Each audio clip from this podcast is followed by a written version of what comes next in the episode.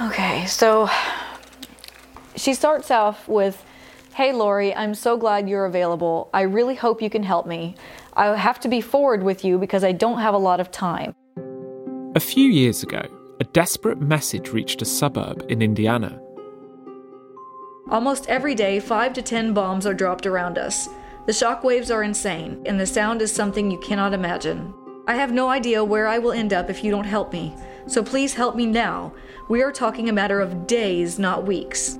This could be my last time online. The email was from a woman called Sam.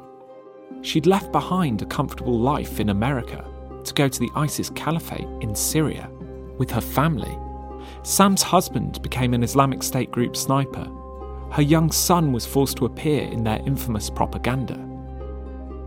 My story? Oh, yeah, absolutely. It is very difficult to believe. It is very hard to believe.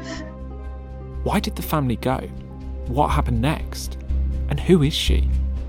What kind of person is Sam? Just a thrill seeker, intelligent, manipulative. Half the time, you can't tell what the truth is and what not the truth. So you have to read between the lines. I felt safe with her. She's the strongest woman I've ever met. I'm Josh Baker. I've worked on lots of investigations into people who've ended up with ISIS. But this story is unlike anything I've encountered. It's taken nearly four years of travelling around the world to get the truth.